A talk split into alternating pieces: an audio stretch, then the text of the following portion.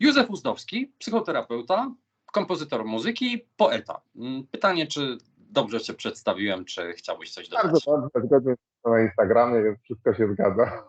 Okej, świetnie. Em, na początek chciałem zapytać, jak sobie, bo zdaje się, że mieszkasz w Warszawie, tak? Zgadza się. Aha, e, spotykamy się mm, na tym, na tym naszym spotkanku wirtualnym w dniu, w którym jest mega gorąco, więc pytanie, jak sobie w stolicy radzisz z takim upałem? W sumie tu, gdzie jestem, jest naprawdę bardzo, bardzo dobrze. Nie patrzyłem, jakie są wskaźniki temperatur. Nie jest bardzo wygodnie. A tam, Aha. nie wiem, gdzie ty jesteś.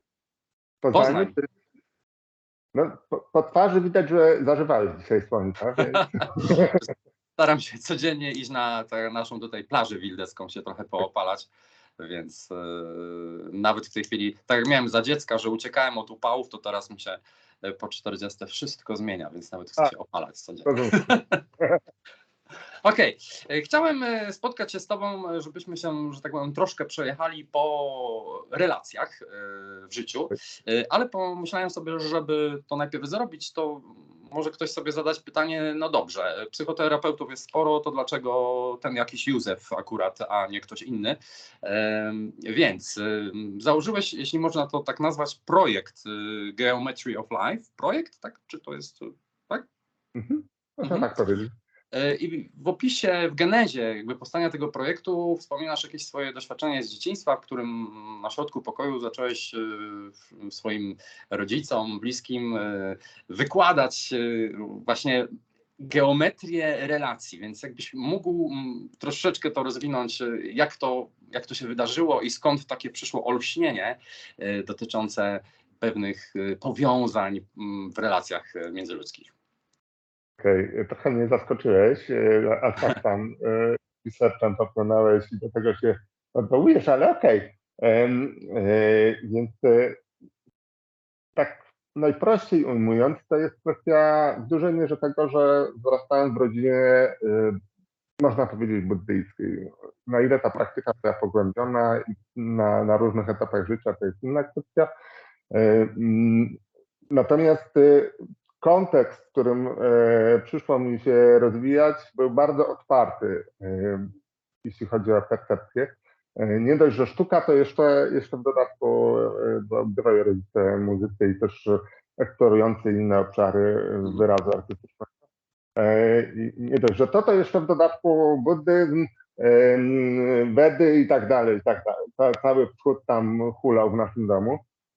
I taka percepcja e, była bardzo e, witana otwarcie przez, przez słuchających, bo to było takie środowisko właśnie pojemne szalenie na, na, na takie treści. Ale jak pytasz skąd, no to ja opisałem kontekst, no nie?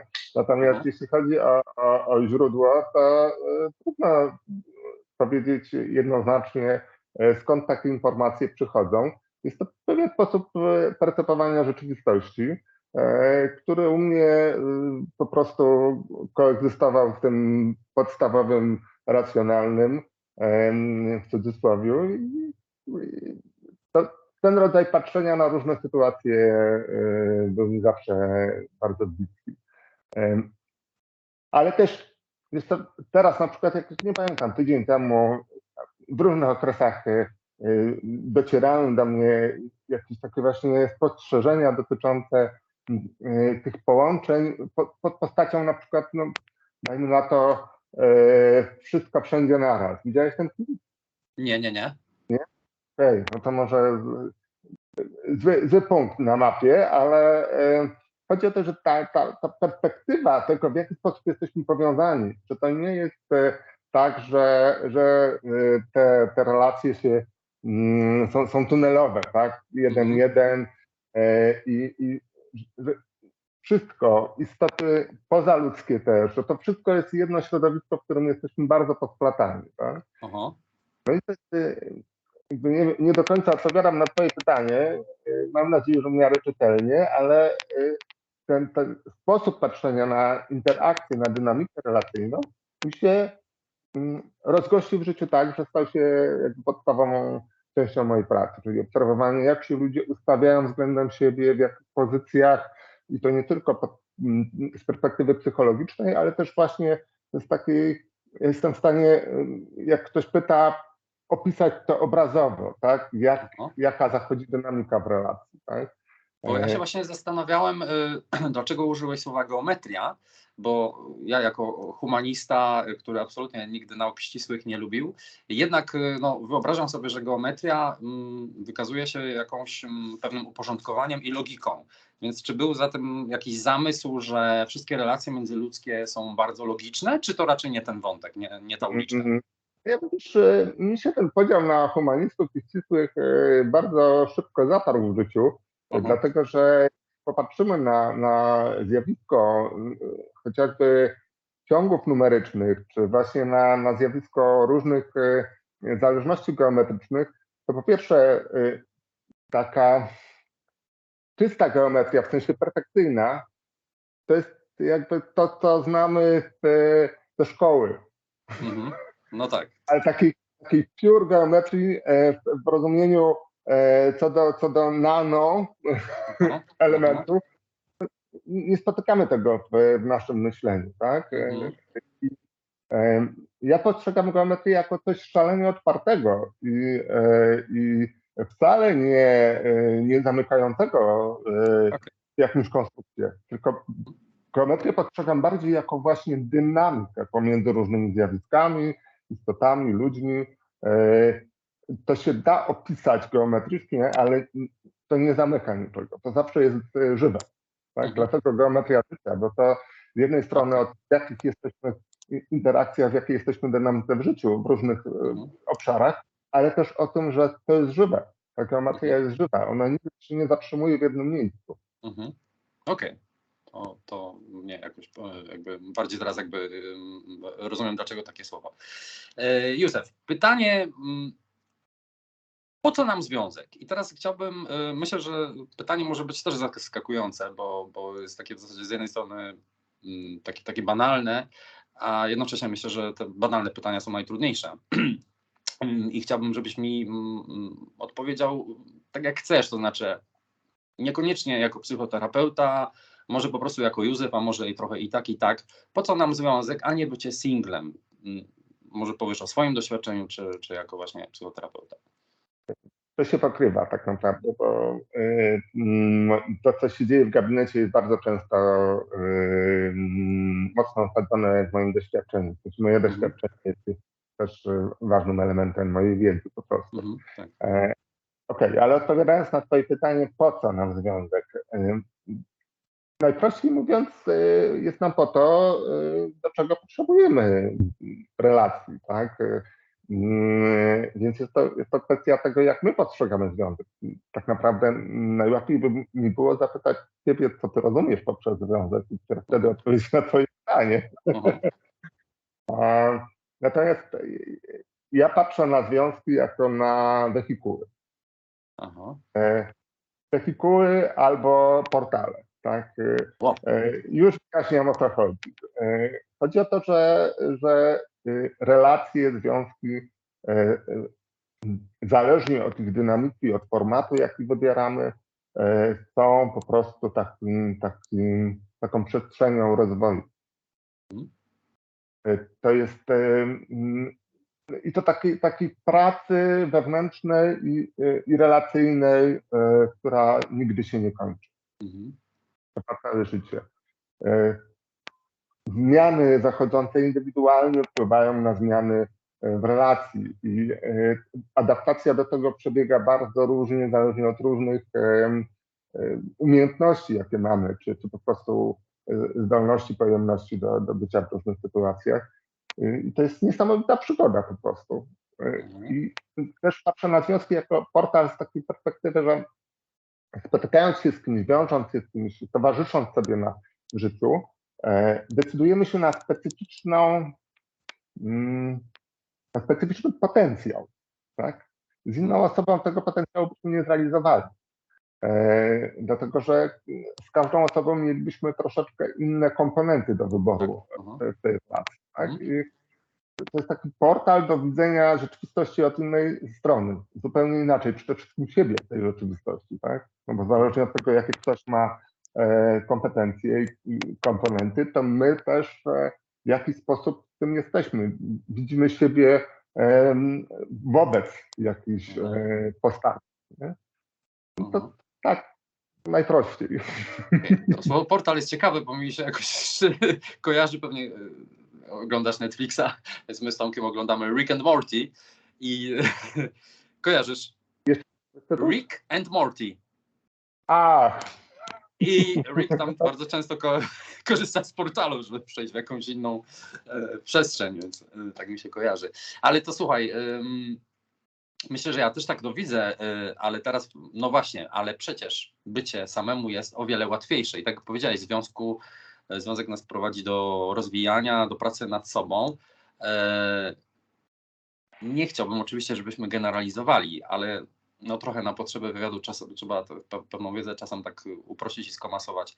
Czy może Twoim zdaniem z tego wynika pewna trudność, która generalnie oczywiście wszędzie jest, ale bardziej bym chciał się oczywiście skupić z racji, z racji kanału Dedikul na środowisku gejowskim. Jest jakaś większa trudność w budowaniu tych relacji i że jednak sporo jest takich singli e, permanentnych, czy takich, którzy no, coś tam próbują budować, za chwilę to nie wychodzi i znowu są singlami, czy, czy byśmy mógłbyś to określić, że to właśnie wynika z tego względu, że związek to jest po prostu nieustanna praca nad sobą, nad relacją i może dla niektórych jest to zbyt trudne? Mm, też chciałbym unikać generalizacji, mhm. ale trochę jest tak faktycznie, że, że mm, to jest tak, że właśnie zapytałeś, po co nam związek, a wiele osób mimo wszystko nadal ma bardzo mm, romantyczne y, wyobrażenie na temat związku. I to romantyczne nie w rozumieniu, ale fajnie, kolorowo i mhm. przyjemnie, tylko bardziej mi chodzi o to, że to jest y, perspektywa uromantyczniona, czyli tak. nie, nierealistyczna, tak? tak? I że startujemy do różnych relacji z e, oczekiwaniami, co do których w ogóle nie mamy świadomości, gdzie mają źródło. Tak. Bardzo często po prostu jest to kulturowo spojone, w jaki sposób nasiągnęliśmy tym. E, również z oczekiwaniami, co do których nie mamy świadomości tak indywidualnymi bardzo. Nie wiemy skąd one wypływają tak naprawdę. I jak z takim, takim kombo wchodzimy w relacje, E, to y, no, siłą rzeczy będziemy się rozczarowywać. Mhm. Dlatego, że mamy y, bardzo zawężoną, y, zawężone spojrzenie na swoje potrzeby. A jak jeszcze właśnie jesteśmy w tym, tym smogu romantycznym, to, to nasze postrzeganie jest jeszcze bardziej no, z mojej perspektywy zaburzone po prostu. Tak? Mhm, mhm. Ja myślę, że to, to jest chyba kluczowe, że um, związek y, faktycznie to jest takie, takie miejsce, taka przestrzeń, która, której potrzebna jest uważność, ale też pogłębiona świadomość co do tego, czego tak naprawdę chcę i dlaczego w ogóle y, wchodzę w związek, po co tam idę, tak? E, więc y, jak tutaj mamy trudność z deklarowaniem, to to, kogo spotykamy, e, jest tak no, bardziej o tym, e, o tym, czego nie wiemy, niż o tym, czego wie, co wiemy. Tak? E, Czyli to poleci trochę jak autoreklama, ale w zasadzie znowu upraszczając, to można by powiedzieć, że najlepiej wchodzić w związki dopiero jak się przejdzie własną psychoterapię, żeby mieć świadomość, tak, co po prostu w sobie nosimy, tak? To jest autoreklamy, ale faktycznie dla wielu osób e, taka perspektywa terapeutyczna jest bardzo pomocna, dlatego że jest to przestrzeń, w której można faktycznie sprawdzić mm, jakieś, jakieś obszary, do których się nie zaglądaliśmy na przykład przez, przez większą część życia. E, I zwłaszcza jeżeli nam się sypie jedna relacja po drugiej, jesteśmy rozczarowani, mm, czujemy, czujemy się nieszczęśliwi, no to w trakcie terapii na pewno będzie można obejrzeć, co, tak, co sprawia, że ta, takie relacje e, się nie udają. Tak? Mhm. Gdzie jest e, przyczyna i to nie oczywiście po drugiej stronie, bo to łatwo tak zdiagnozować. Chciałem powiedzieć, tak, że... Mhm. to właściwego faceta, nie? Mhm, Albo, albo kogokolwiek innego, osoby. mhm. A to jest, to jest uproszczenie, które niczego nie wnosi, bo e, konserwuje nas w takiej pozycji, która mm, jest bez wyjścia. No nie? Tak, Znaczy, czekamy tylko na tego księcia na białym koniu i tyle. No. Więc na terapii faktycznie można było dużo obejrzeć i no, tak, polecam. Zwłaszcza jeżeli ktoś e, jest w pętli e, rozczarowań, to tym bardziej warto sobie Mhm, pomóc. mhm. Tylko oczywiście wymaga to, jak zawsze, podjęcie decyzji, szczególnie moim zdaniem o psychoterapii, pewnej odwagi, bo trzeba w tym momencie uznać to, co przed chwilą niejako wspomniałeś, że no, to nie jest kwestia, że mm, Krzysiek, Adam, e, Marcin, coś tam z nimi nie tak, e, tylko no, prawdopodobnie przyczyna gdzieś tkwi we mnie i powielam jakiś schemat, w jakiejkolwiek bym nie był relacji. Nie? e, dodam do tego, co powiedziałeś, e, nie powtórzę wszystkich imion, nie zapamiętałem, ale to, że e, to nie jest tak, że z nimi coś jest nie tak, a jednocześnie trochę jest. Już wyjaśniam. E, To, co jest nie tak, czemu warto się przyglądać, to dlaczego ja wybieram pewne osoby. Tak? Mhm, mhm, Tutaj prosty przykład. Jeżeli jesteś, jest, mam na przykład doświadczenie domu alkoholowego, no to syndrom DDA będzie nawigował moim życiem, tak? Również Mhm. porami innymi, tak? I e, dopóki tego nie złapię i nie nauczę się funkcjonować z tym, jest duże prawdopodobieństwo, że będę wybierać tak, aby pewien poziom dyskomfortu dalej w moim życiu istniał, tak? E, Mimo najszczerszych chęci i deklaracji, że nie. Więc to też jest tak, że te osoby mają komponenty, które odpowiadają na nasze e, destrukcyjne wzorce, więc mhm, mhm. nie jest do końca tak, że z nimi jest zawsze wszystko ok. Ale to nie jest przedmiotem naszego zainteresowania, przynajmniej nie powinno być. Tak, tak. Mhm, Tak. mhm. O to chodzi. Powinniśmy się zająć sobą i wziąć odpowiedzialność za swoje e, wzory. No tak. Gdyby tak wszyscy zrobili, jaki byłby świat? Wow. O, No dobrze, załóżmy, proszę. Dużo bardziej gej. Załóżmy w takim razie, że już jesteśmy w tym związku, no i teraz jakby kwestia docierania się w tym związku. Aż y, moja mina też no jakby mówi, no bo sam wiem po sobie, że to jest, to jest prawdziwa po prostu orka.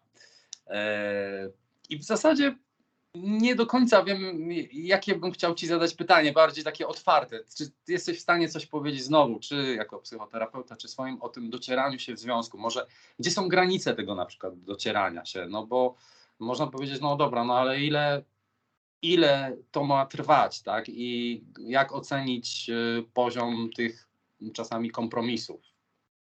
Okej, no to już dwa słowa. E, e, takie, no, może nie na czarnej liście, ale, ale jednak e, jak je słyszę, to tak, od razu uruchamia się dyskusja wewnętrzna u mnie. E, Więc to docieranie, e, okej, no jest to proces trwały, ciągły. Tak, tak jak powiedziałem, jeżeli, jeżeli em, zachodzą zmiany indywidualne, to od tego, na ile jesteśmy elastyczni, na ile czujemy się bezpiecznie i przez to czuje, jesteśmy elastyczni w relacji, Mhm. e, to, to wzrasta lub zmniejsza się nasza pojemność na te zmiany, które zachodzą. Więc to nigdy się nie kończy to docieranie, bo za tydzień, za dwa, za rok to nie jest ta sama osoba. No tak, to jest dynamiczne. Mhm. Trzeba cały czas być w, w ruchu i obserwować, co się dzieje, jak na to się reaguje, e, komunikować się wokół tego i tak dalej, i tak dalej. Nie ma takiej opcji. To wyobrażenie, jak, jak niektórzy myślą, że, że się e, jakoś tam odnajdą w relacji, a potem to już z górki, to jest fantazja. Nie ma takiej opcji. Aha. Nie zachodzi. A znaczy, jeżeli pójdziemy takim tropem za tą fantazją, to gwarantowana będzie jakaś kryzysowa sytuacja w nieodległej przyszłości. No ale wracając, do, ja rozumiem, że to, co nazwałeś docieraniem się, to jest taki ten pierwszy okres, w którym, e, w którym y, wyłapuje się najważniejsze elementy tego, o co chodzi w tej relacji, tak?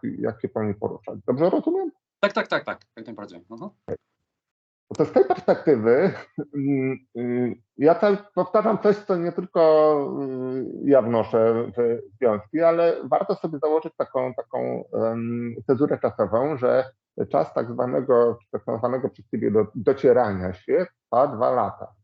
Aha. dla wielu osób to jest szalenie zniechęcająca informacja. Jak to dwa lata? I to, to jest oczywiście przybliżone. U jednych osób dzieje się to szybciej, u innych yy, wolniej. Yy, ale jest taki, taki pierwszy okres, zanim te wszystkie romantyczne fale opadną i zaczynamy, zaczniemy się, yy, jak już opadną, zaczniemy się konfrontować z tym, co tam jeszcze się odsłania, czego nie widzieliśmy w fazie romantycznej, to potem jest, jest taki etap doświadczenia tych różnych elementów wcześniej zasłoniętych, sprawdzania, czy my jesteśmy w stanie z tym być, tak, obcować z czymś takim. No Mhm. i faktycznie to trwa gdzieś około dwóch lat u, u wielu, wielu osób. Więc e, jak się o tym pamięta, to No owszem, można przeżyć te uniesienia, ale, ale jakby wtedy ma się ten bupor, że nie wszystko, co jest takie kolorowe i zachwycające na początku, będzie takim za rok. No trochę takiego urealnienia wnosi. Ale przyszło mi do głowy, że na przykład ogląda nas y, powiedzmy jakaś para, która powiedzmy strzelam jest 5 lat ze sobą i patrzą na siebie, no ale my cały czas czujemy, że jeszcze się nie dotarliśmy. No z jednej strony powiedziałeś, że to jest proces, który nieustannie trwa, ale może się pojawić taka panika, ojej, przecież my po dwóch latach powinniśmy być na tym poziomie takim basicowym, dotarci, a mamy wrażenie, że tak nie jest. Okej, dlatego to jest bardzo indywidualna kwestia i te dwa lata to jest taka cezura, którą się powtarza jako, jako potencjalne minimum, tak? Mhm. Po którym to okresie można, można powiedzieć, ok, z tą osobą faktycznie chcę budować. Aha. Okej. Chciałem trochę na twoje pytanie. Jeszcze jak, użyłeś jakiegoś słowa, które też mnie zatrzymało. E, pamiętasz? Co to było? E, Dotarcie basicowe? Tak sobie. Nie, nie, wcześniej, wcześniej, jak, jak pytałeś, o, jak rzucałeś hasło o docieraniu się, em, no okej, uleciało. Yy, czy są jakieś granice czasowe? O to... Nie, no zdaje się, że tak mamy to. Tak. Mhm, mhm. Mm, czytałem różne takie. No, tak? Kompromisy, Przepraszam? Kompromisy.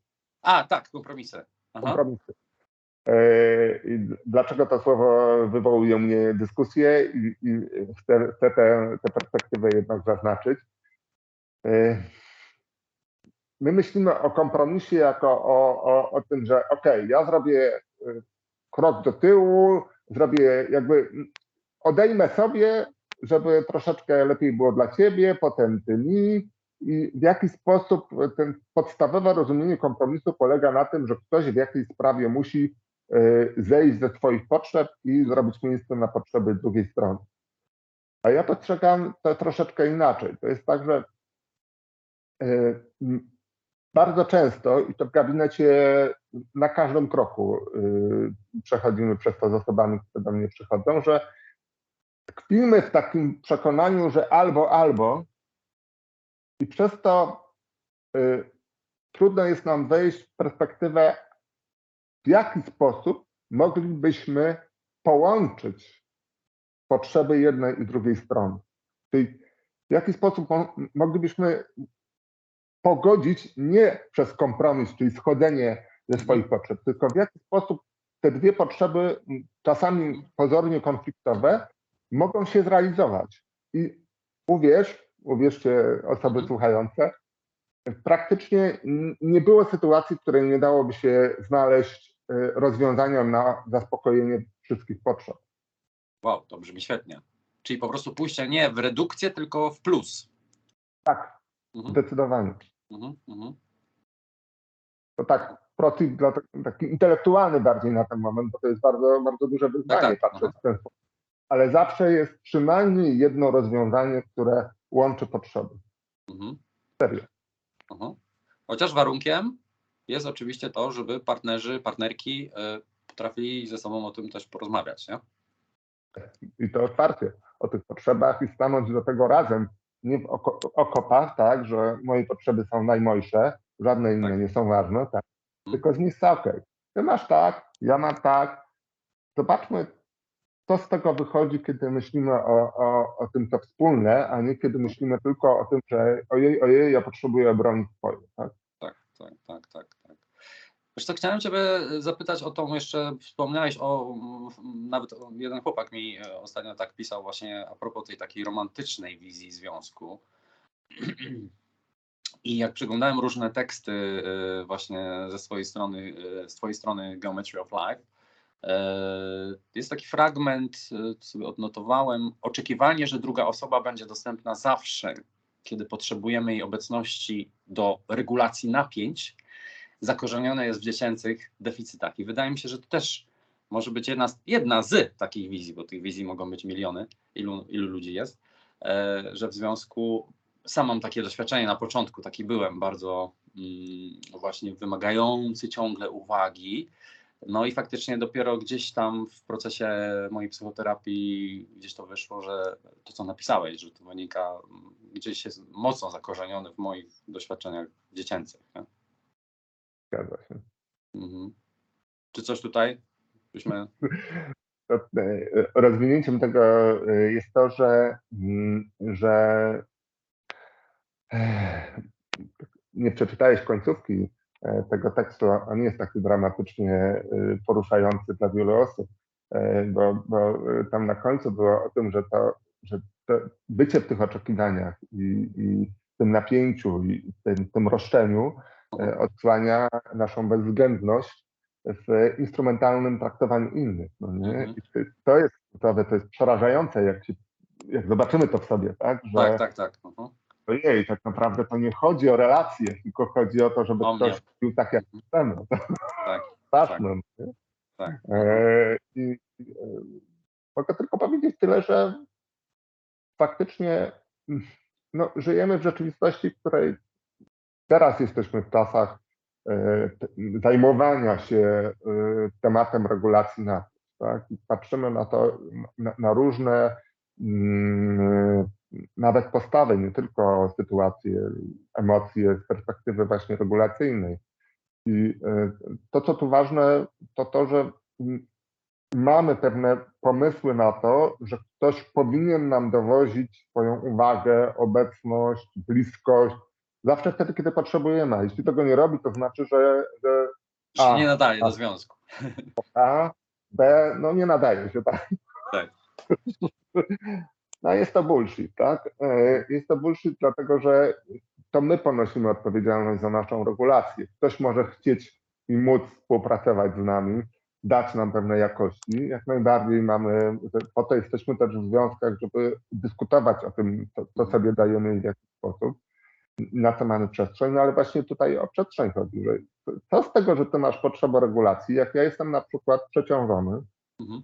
Tak? Tam potrzebuje regulacji, na przykład poprzez wycofanie się z komunikacji i Tak. odcięcie się od, od y, bodźcowania, tak? Mhm. A ty mówisz, ja teraz chcę rozmawiać, bo mnie to reguluje. Która regulacja jest co? ważniejsza? No. Oczywiście, no. Ja mówię ci, ale wiesz, ja teraz potrzebuję się wyciszyć, bo, bo już tłumacz, no nie? A ty jedziesz dalej, nie słuchasz w ogóle, że, że ja, Tak, ja tak. wnoszę komunikat stop, stop, stop. Aha. To jest szalenie delikatne, bo tak naprawdę uważam, że to jest podstawa czegoś, co można by nazwać w dużym uproszczeniu zdrowej relacji, właśnie słyszenie siebie w tym, tak? Aha. w tym, w jakim jesteśmy miejscu. I y, to jest niesamowite, ta, taki mit, że w relacjach trzeba się poświęcać. No. Poświęcać, nadużywać de facto, tak? Aha. Trzeba robić rzeczy, na które niekoniecznie mamy ochotę, ale po to, żeby było miło. Y, Trochę tak, y, w tym sensie, że e, też po- po- proporcje mają znaczenie i to, nie będzie udany związek, kiedy ja słysząc potrzeby będę ci cały czas mówić nie, nie, nie, nie, nie, nie, nie. No, Mhm. Też chodzi o uczciwość w tym wszystkim, tak? Natomiast e, pomysł, że, że nasze nie jest nieistotne, bo dla związku wartością jest realizowanie potrzeb e, partnera, e, samobójstwo. Aha. No tak, zdecydowanie. Twierdzam. No to słuchaj, podocieraliśmy się w tym związku. Niby już wszystko jest ok, i nagle pojawia się kryzys. I teraz pytanie znowu, no takie, mm, ile przypadków, tyle, tyle historii i tyle rozwiązań, ale jak radzić sobie z takim kryzysem? E, Bo wiem ze swojego doświadczenia, że taki kryzys, na przykład we mnie przede wszystkim, powodował taki odruch e, e, paniki, który zwłaszcza też przy moim takim temperamencie, y, gdzie ja raczej nie mam takiej skłonności, tak, takiej zimnej głowy, ok, pomyślę do jutra, no, raczej takie impulsywne, aha, no już jest dupa, już nic z tego dobrego nie będzie, nie? Więc y, czy masz też takie doświadczenia y, w swojej pracy z y, takim przeżywaniem kryzysu? Jakby obydwie wersje znam, nawet jeszcze więcej, bo tu powiedziałeś o tej impulsywnej. Tak. E, Jest e, biegunowa postawa, czyli e, zamrożeniowa. Wycofać się i, i nie ruszamy, niech się wali wszystko, ale ja już nie wyjdę z tego miejsca. No. Więc bardzo różne ciekawe informacje z tego kryzysu wychodzą, jeśli chodzi o nasze reagowanie nawet na, na, na coś, coś, co zaczyna być dyskomfortowe i to już nie da się zamiatać tego pod dywanik. No Tak. nie? Y, Ale wiesz, to może zacznijmy od tego, że ładnie to przeskoczyłeś, powiedziałeś, no dopadliśmy się i pojawia się kryzys. Jeżeli pojawia się kryzys, to znaczy, że coś nie zostało usłyszane, że coś nie zostało zaadresowane, No. że coś nie zostało mm, w y, mniej ognistej formie uchwycone wtedy, kiedy się zaczynało wydarzać. Tak? Aha. to jest okej. To jest okej. To nie jest tak, że o, byliście nieuważni i dlatego teraz macie burdę, tak, na półkach. Nie, to jest tak, no czasami potrzebujemy tego kryzysu, żeby właśnie zacząć uwzględniać jakieś informacje, które do tej pory były trudne, chociażby do nazwania, tak, bo czasami nie wiemy o co chodzi do tym kryzysem, tak. Kryzys to jest błogosławieństwo dla związku.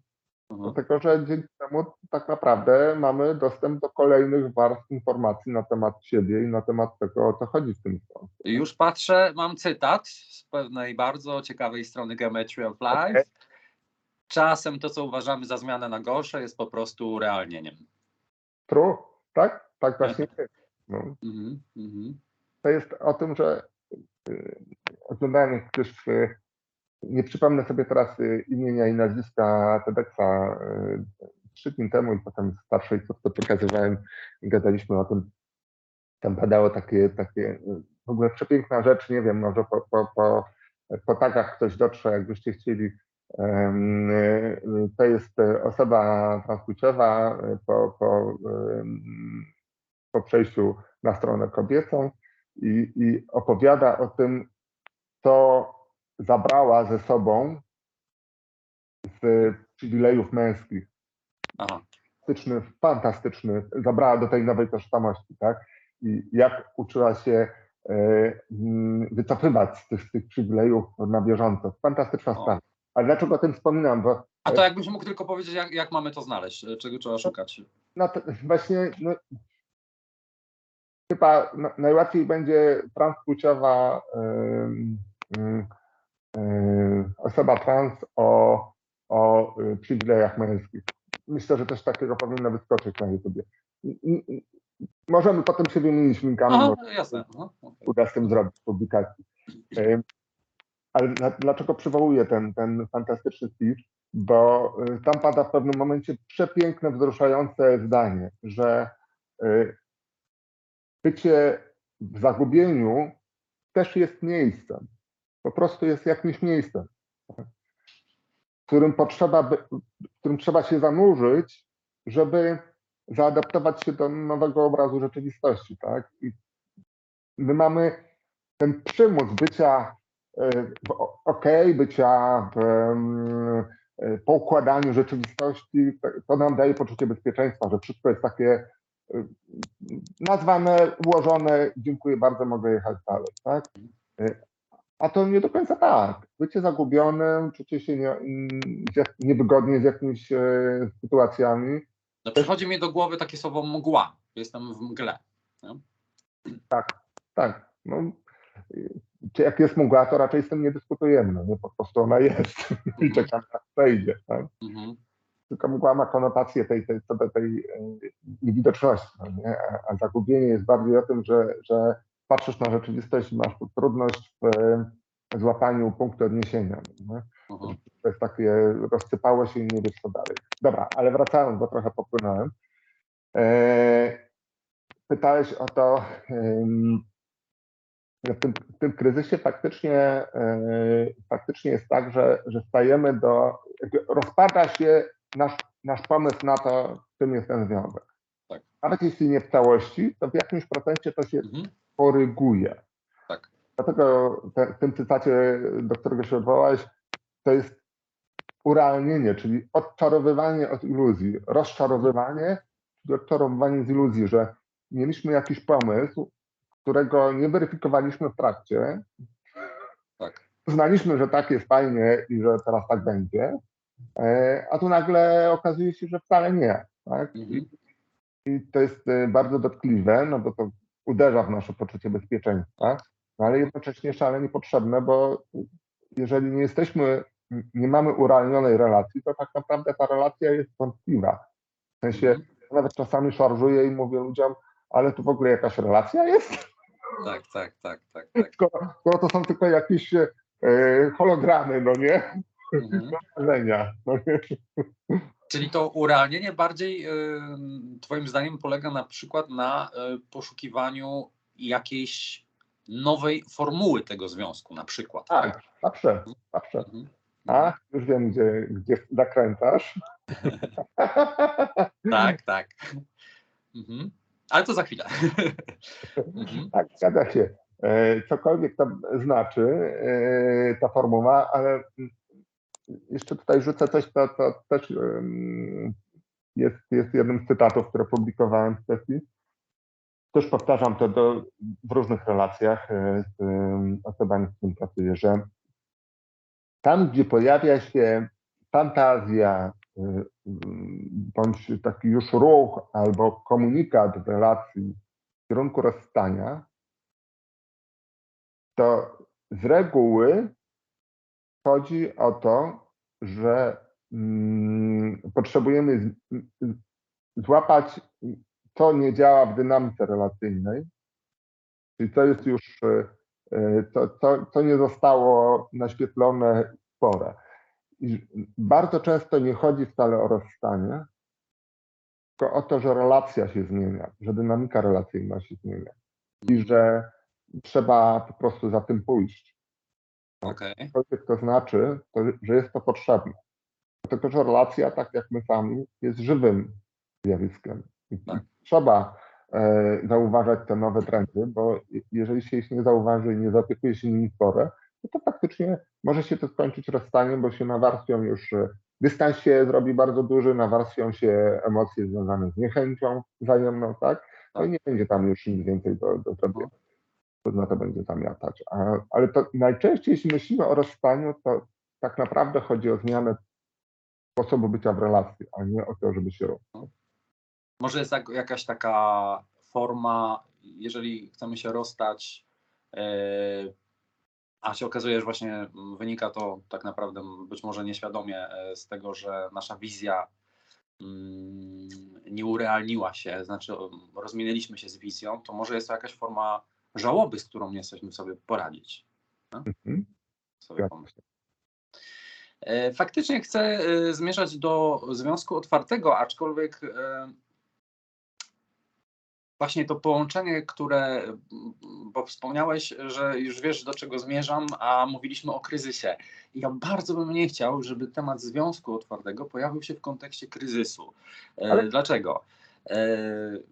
Bo ja sam kiedyś, i myślę, że dużo osób tak postrzega, że a, otworzyli związek, czyli tam już po prostu coś nie działało, więc to już był ostatni klucz, żeby w ogóle coś z tego ocalić. Ja na przykład ze, z Tomkiem, żeśmy otworzyli swój związek w momencie, gdy było wszystko naprawdę mm, spokojnie, nie było, żad, no, nie było żadnej burzy, wichrów, po prostu żeśmy w pewnym momencie stwierdzili, że, że byłoby to fajne.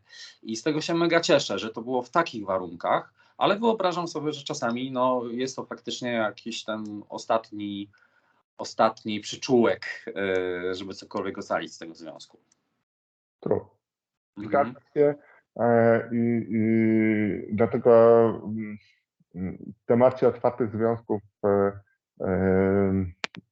zalecam dużą czujność i uważność, dużą, Mhm. dlatego że faktycznie jest tak, że no, te związki, które rozpadły się po otwarciu, w większości moim zdaniem y, były związkami, w których zabrakło właśnie y, objęcia tego, tego, co się zmienia w relacji, ale też po prostu bycia ze sobą. tak? Bycia, przepraszam, bo tak nie słyszałem. Bycia, bycia ze sobą. A, no tak. zabrakło tego. Mhm. Często jest tak, że, że osoby w związku sięgają po ten format otwartego związku w jakiejś takiej dzikiej nadziei, że to uratuje ten związek. Aha. No i to się nie udaje.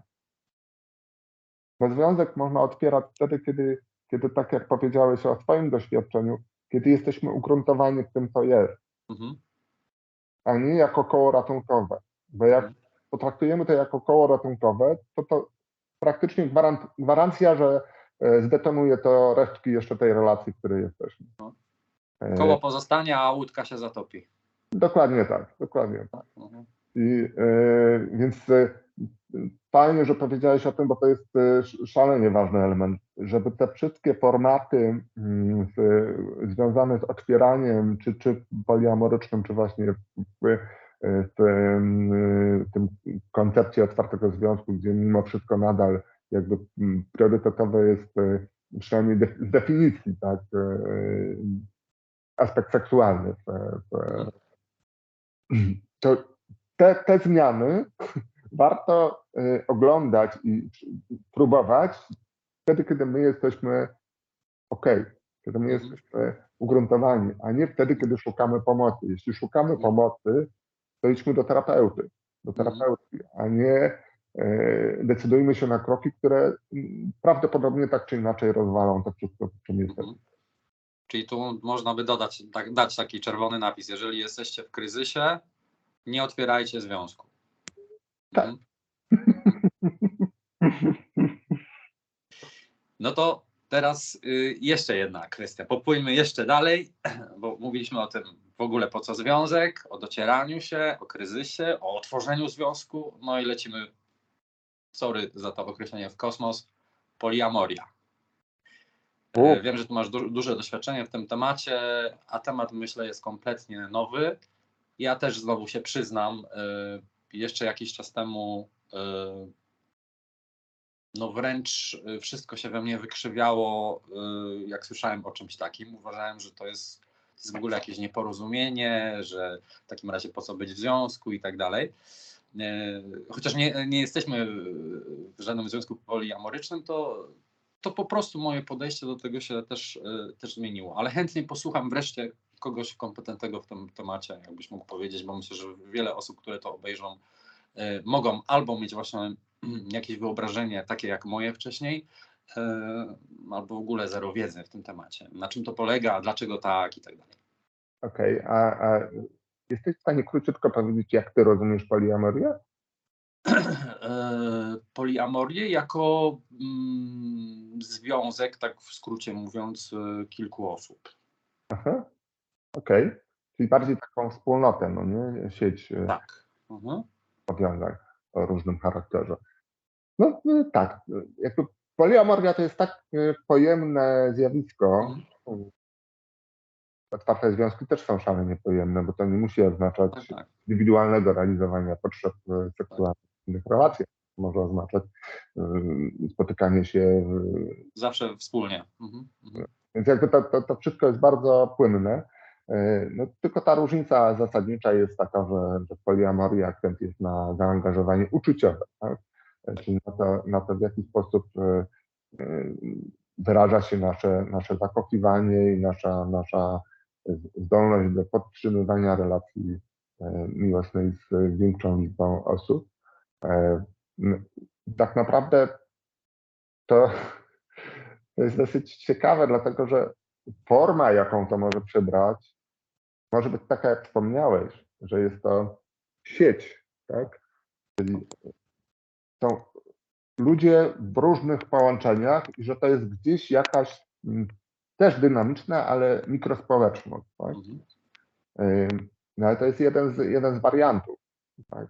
Ta poliamoria może się wyrażać w taki sposób, że, że po prostu y, masz na przykład y, y, bardzo bliskie osoby, z którymi ty jesteś w kontakcie, tak? I to nie jest o łączeniu tego, tak? Że to jest bardziej twoja zdolność do bycia w różnych połączeniach. To, co jest ważne jako na koniec dnia, no to tak czy inaczej konsensualność, tak? Czyli, że jeżeli na przykład wybieramy taki format, ten, o którym ty powiedziałeś, jakby bez konsensusu nie zajdzie, tak? No bo to jest o komunikacji znowu między tymi osobami. Józef, a mogę Cię prosić, żebyś, bo, bo myślę, że to jest troszkę w tej chwili mm, niezrozumiałe, jakbyś mógł podać oczywiście jakiś zupełnie anonimowy czy wymyślony przez Ciebie przykład tak, tego, o czym przed chwilą powiedziałeś. Taki, taki przykład, tak? Na, na czym by to... Po... Bo to teraz powiedziałeś tak dość ogólnie, a jakbyś mógł po prostu y, to bardziej zobrazować. Przykład jest na przykład taki, przykład na przykład, że e, jest, e, jest związek główny, tak, e, w, powiedzmy heteronormie też często związany z rodzicielstwem e, i, i od tego związku jakby są odnogi w postaci tego, że no, jedna ze stron jest jeszcze w innych e, relacjach, innych zaangażowaniach, które są e, mm, opisywane, wnoszone komunikacyjnie w związek główny, tak? I że to jest wszystko ok. I jakby poziom splotu tych relacji z tym związkiem głównym jest bardzo mm, płynny. To jest jeden z wariantów, tak? Aha. Drugi wariant jest taki, że obydwie strony mają jakieś relacje. Właśnie to, co jest ważne, że to niekoniecznie są relacje seksualne. Tak? Okej. Aha. To bardziej Coś nam urwało. O, Coś- jesteś. Ale pytanie, czy y, w, poliamorem byśmy nazwali, powiedzmy, że jest para i każdy z partnerów ma jeszcze jakiś e, emocjonalny związek z jakąś osobą, ale to są inne osoby. Nie wiem, czy mnie rozumiesz. Czy to też jest jakaś y, wersja poliamoryczna, tak? tak też może być. Mhm, mhm. Tak też może być. Czyli kwest, wszystko kwestia po prostu umówienia się ludzi. E, Tak. mhm, mhm. Tylko rozmowy, na co jest miejsce w tej relacji, tak? Mhm. Czy ja mam pojemność, żeby, żeby mm, być w sytuacji, w której inne relacje są dla ciebie e, tak ważne, nie tylko seksualnie, ale też emocjonalnie, bo w ogóle nie seksualnie, ale Mhm. przede wszystkim emocjonalnie. Mhm.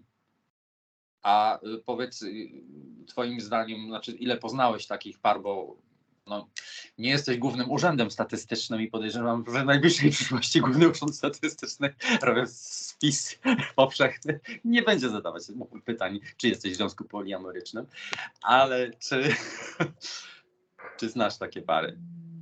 Ile takich par znasz może raczej? No, jest to mniejszość mimo wszystko. I, i prawda jest taka, że, że większość osób, które znam, które po ten, ten jakby eksplorują ten obszar poliamoryczny, y, to są mimo wszystko y, osoby mieszczące się w heteronormie bardziej. Y, To jest bardzo ciekawe, że, że jednak jest, jest coś takiego, że, że nie chcę wchodzić głęboko, ale, ale że w tych relacjach męsko-męskich dosyć często bardziej preferowanym jest jednak związek otwarty i, i sięganie po bliskość seksualną, a niekoniecznie y, zaangażowanie w relacje. I to, te, to duże uproszczenie, ale na takim, na takich możliwościach obserwacyjnych, jakie, jakie mam, bazuję i, i z tego wynika, że, że jest w tym pewna zależność. Ja czytałem taką swego czasu książkę, którą pewnie doskonale znasz, Puszczalscy zasadami, e, pisane przez dwie autorki, e, które no, praktycznie, no, można powiedzieć, mogłyby się doktoryzować w tym temacie. E, I pamiętam taki mi mm, fragment pozostał w pamięci, że czasami w sytuacji takiego związku po, poliamorycznego yy, rodzą się jakieś napięcia, że na przykład cała trójka wsiada do samochodu i, i kto ma siedzieć z przodu. I tak sobie pomyślałem, kurde, faktycznie, nie? jak to teraz rozwiązać? To bardzo, bardzo takie obrazowe to było, że kurczę, to jest mega trudne. To trzeba naprawdę. Mam takie wrażenie, że trzeba być naprawdę bardzo świadomym wszystkiego, co się we mnie dzieje, żeby w ogóle wejść w taką przestrzeń, nie? bo bez świadomości to tutaj się człowiek siebie porani, innych porani. Tak, tak. Mhm. No tak jak e, w przypadku Związku Otwartego, tam gdzie g- generalnie m, pierwsza zasada e, pilnujmy konsensusu, pilnujmy e, komunikacji, e, bo bardzo często fantazjujemy o, o niemonogamicznych formatach, ale to jest właśnie jakaś furtka, fantazja o wolności, a mm, nie przekłada się to na to, w jaki sposób jesteśmy w relacji, którą już wybraliśmy. Aha. E, I, tutaj te, ten przykład, który podałeś, e, ja mam na to zawsze żartobliwe e, odpowiedzi, czyli no to trzeba psa na, na, naprzód no nie?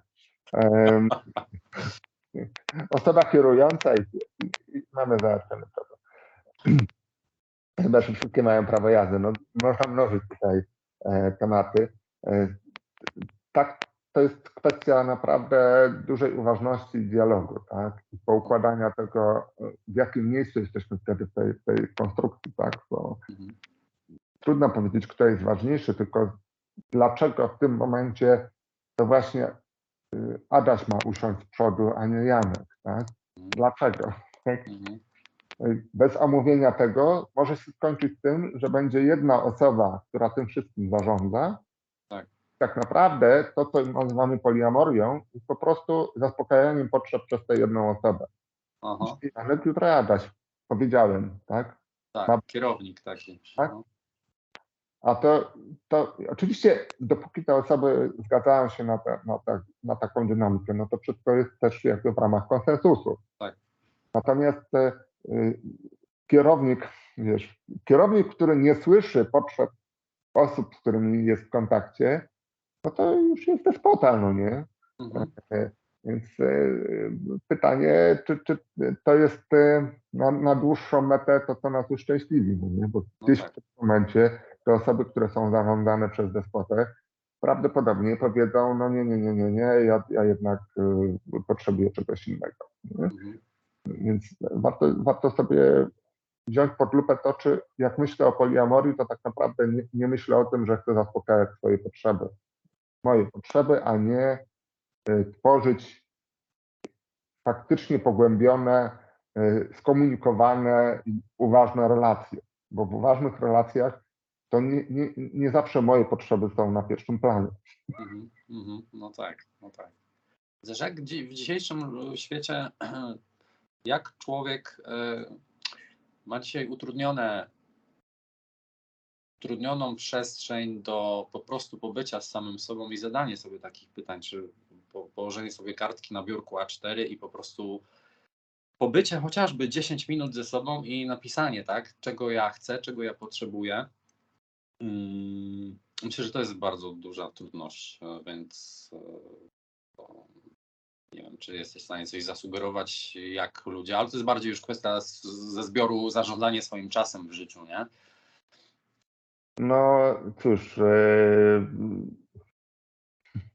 to jest e, delikatne pytanie, dlatego że, że to już nie dotyczy naszego poruszania się w związku nawet, Tak. tylko to jak, jak e, dbamy o siebie, Tak. jak pielęgnujemy swoją przestrzeń. No i tutaj jest naprawdę bardzo dużo przekonań, które prowadzą do nadużywania siebie day by day. Tak? Zarówno jeśli chodzi o to, w jaki sposób sytuujemy się w pracy zawodowej, jak i e, w jaki sposób pielęgnujemy na przykład relacje z rodziną pochodzenia.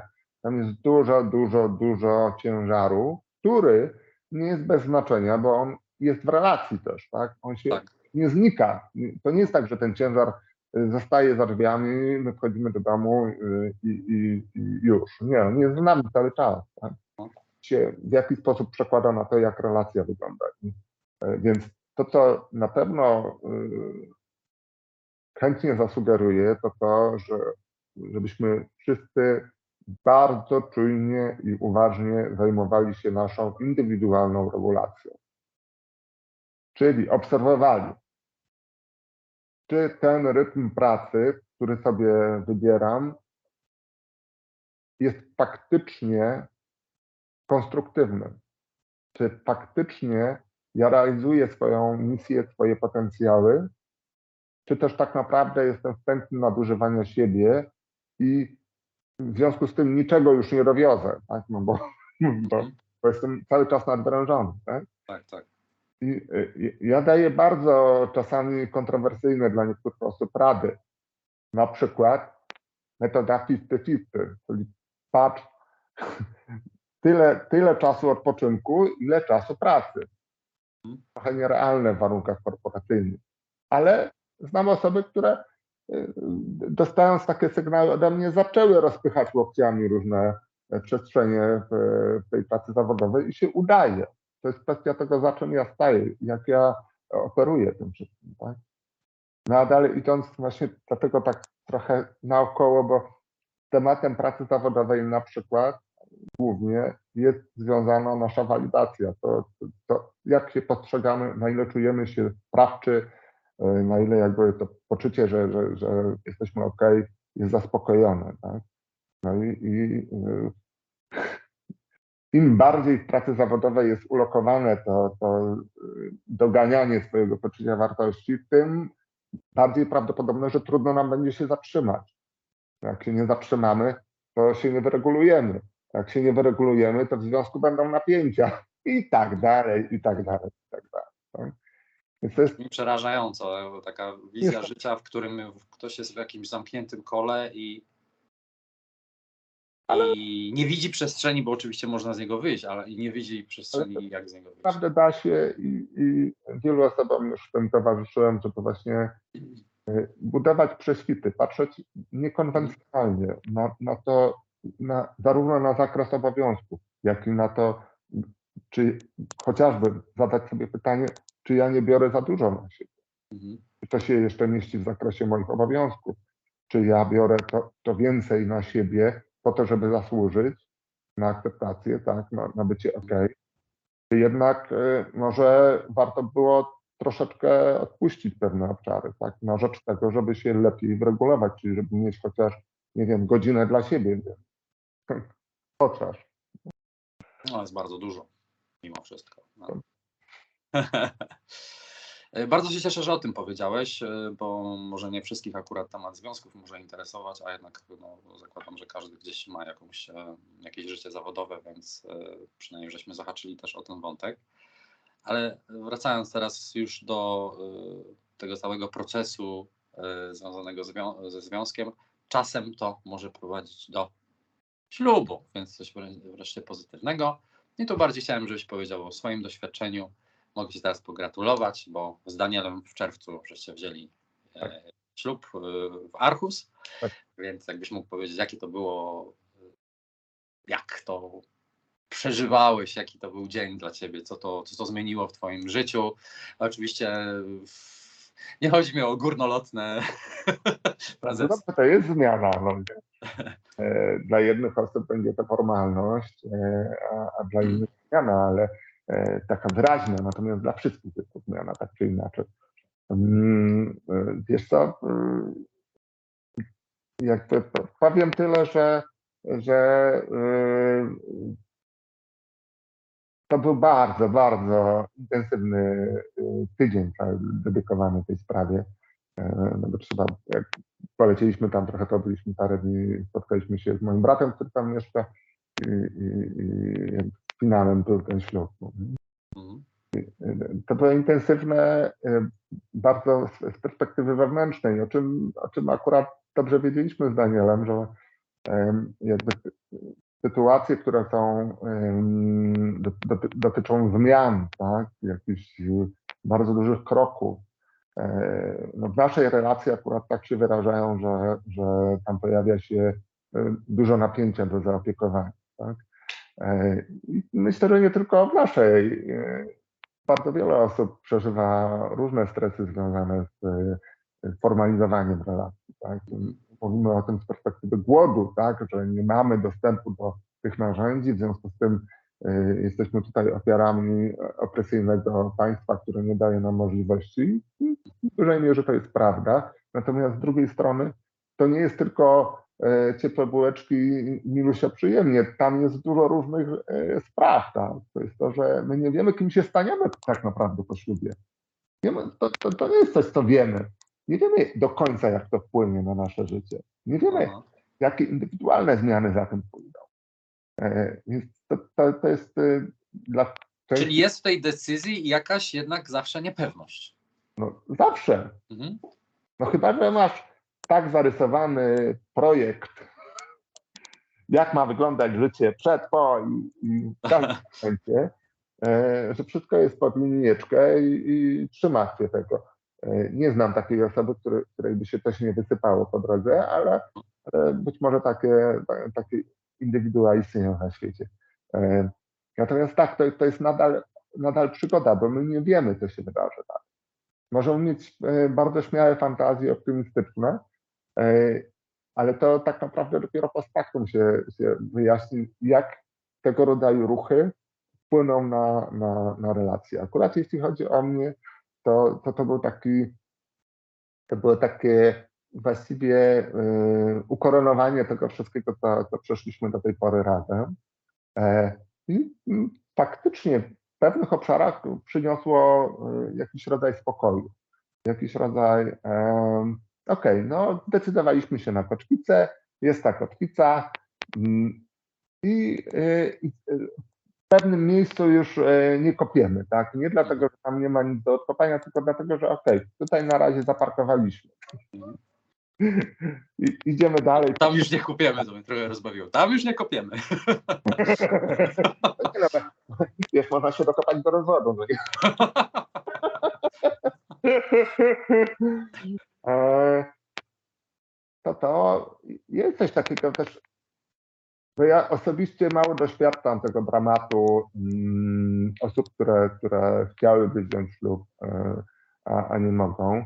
E, I czuję się przez to trochę uprzywilejowany e, ze względu na okoliczności, w jakich żyję, tak? Ale, mm, ale bardzo ciekawym doświadczeniem było to, co zacząłem czuć post factum, ale to nie w kontekście relacyjnym, tylko bardziej społecznym i pewien rodzaj takiego, no, y, wiesz, wystarczy, że pojedziesz do Danii albo do innego państwa, w którym twoje małżeństwo jest formalnie uzgodnione, tak, i, i jest legalne w pełni, i już na przykład moje córki i mój mąż są rodziną. A tu w tym państwie oni nie są rodziną. Mhm. Przyglądałem się, jak to, że to jest tak niesamowicie e, no nawet odurzające doświadczenie e, emocjonalno-intelektualne, że coś niesamowitego, takie rozdwojenie, no nie, że czujemy się rodziną, bo to jest też ten ruch, no nie, bycia razem w tym jesteśmy faktycznie w relacjach, dbamy o te relacje, ale na poziomie struktury mm, prawno-społecznej nie jesteśmy rodziną. Troszkę schizofreniczne. Niesamowite to jest. No, no, Niesamowite. no. Takie, ta, takie kawałki sobie oglądam e, po tym wszystkim. A, tak, ale jeśli chodzi o, też o samą relację, to powiem Ci, że tak jak powiedziałem, że tam kotwica i nie, nie kopiemy, ale tak naprawdę cały czas jesteśmy w procesie i mamy dopiero 20 lipca, a my już tam po drodze jakieś y, kolejne rozmowy na, na pogłębione wątki e, byliśmy, więc to jest Ale czas. dla mnie, szczerze mówiąc, brzmi to fantastycznie. To znaczy, że to jest tak, że tak powiem, tej naszej rozmowie pięknie tu urealniasz, tak? Żeby y, czy ja, czy inne osoby, które to oglądają, żeby właśnie y, patrzeć spokojnie na, na to wszystko, co się dzieje, tak? Może to jest po prostu proces i, i, i nie można wpadać w panikę. No, no, nie ma nic. Można, można. Nie, nie warto wpadać w panikę, głównie mówię sam do siebie. E, A propos tego ślubu, to tak, to y, z dwa miesiące temu byłem właśnie w Budapeszcie i zanim tam się pojawił mm, pan Orban, to była możliwość właśnie też e, związku partnerskiego e, i pokazywał mi kumpel dokument. I przyznam, że jak, jak chwyciłem ten dokument w rękę, ja nie spodziewałem się u siebie takiej reakcji. Byłem tak poruszony, że się rozpłakałem. Mm. Więc mm, jakby to był w zasadzie gość, którego ja e, tego dnia poznałem. Żeśmy się tam zgadali po prostu w necie i się spotkali i, i było dla mnie też takie zaskoczenie, dlaczego mnie to tak mocno poruszyło. nie? Ale to było niesamowite. A co cię w tym poruszyło? Eee, zakładam, że ja, ja zazwyczaj, jak myślałem o, o ślubie dwóch facetów, czyli o swoim, e, to zawsze diagnozowałem, że ja nie mam takiej potrzeby. Ale to doświadczenie musiałbym trochę bardziej powiercić, ale tak na pierwszą myśl to wskazuje mi w takim razie, że to jest jakaś moja gigantyczna potrzeba. No bo dlaczego ja byłem taki poruszony? Uważałem, że to jest, to jest piękne to co, to, co, to, co oni dostali, to co, to, co mieli, więc e, no, więc może, może za jakiś czas y, będzie też taka możliwość w Polsce. to sobie możemy teraz trochę pomarzyć. Y, Józef, dobijając do brzegu, chciałem na koniec sobie zapytać o Twoją, y, nie wiem jak to nazwać, pasję. Mm, Rozumiem, że to nie jest zawodowe, czy, a może już wchodzi w, w przestrzeń zawodową, czyli właśnie Twoje komponowanie muzyki. E, Słuchałem niektórych Twoich utworów. E, Czy możemy to sklasyfikować jako gatunek ambient? No, pojawiło się to już hasło w paru rozmowach, więc, No. więc nie będę z tym dyskutował. Nie, to jest bardziej pytanie, bo, bo chcę być po prostu precyzyjny. Jak Ty byś określił ten gatunek? Nie, ja po prostu wolałbym nie określać. Okej. Mhm. Ale, ale też rozumiem tę potrzebę Szufladkowania. W momencie, w którym usłyszałem od paru osób, że to, no to w sumie taki ambient trochę, no nie? Mhm. To stwierdziłem, no dobra, no jak, jak, jak, jak komuś się tak klei, to w porządku, niech tak, niech tak będzie. Nie, to nie jest dla mnie kłopot. Natomiast y, moje, moje myślenie o tej muzyce jest troszeczkę inne. Ja w ogóle nie mam tam myślenia o tym, że poruszam się po jakimś gatunku. No? Yy, Ale faktycznie ta, jakby korzenie mojej muzycznej przygody są naznaczone y, bardzo, bardzo silnym imprintem y, muzyki jakby z tą muzyką spędziłem bardzo dużo czasu jako dzieciak i nastolatek. Y, I to nie było jedyne, czego słuchałem, ale faktycznie, jeśli chodzi o sposób budowania przestrzeni, o to, po jakich jakościach on się poruszał, to czasami jak, jak pracuję nad muzyką, to słyszę, o, znowu się odezwał, no nie? Znowu jakiś, jakiś przebieg, który, oczywiście to jest czytelne dla mnie bardziej niż dla kogokolwiek innego, ale ja to czuję, jak tam ta, to pracuję cały czas. E, Więc e, okej, ale chciałeś jeszcze zadać jakieś pytanie, ja ci tutaj... Y, Skąd ta potrzeba się wzięła e, tworzenia muzyki i co ci, co ci to daje? Wiesz, to jest tak, że ta potrzeba nie pojawiła się nagle. To jest tak, Mhm. że, że wspomniałem, e, rodzice muzycy, e, mój brat bliźniak e, jest, jest e, producentem e, muzycznym, więc obydwaj poszliśmy tymi tropami Mhm. w taki sposób. E, I, i e, dla mnie to zawsze jest taka, mm, zawsze była taka przestrzeń, e, w której mogłem sobie wędrować po takich obszarach emocjonalnych, e, które, mm, które pozostawały nienazwane do końca, nie dopowiedziane e, i takie bardzo, bardzo mm, niepersonalne nawet do pewnego stopnia, że jak, zanurzam się w pracę nad muzyką, to to jest, e, e, to jest pewien rodzaj takiego spotkania miłosnego z przestrzenią dźwięku i tam dużo tematów niejednoznacznych się zaplata, tak?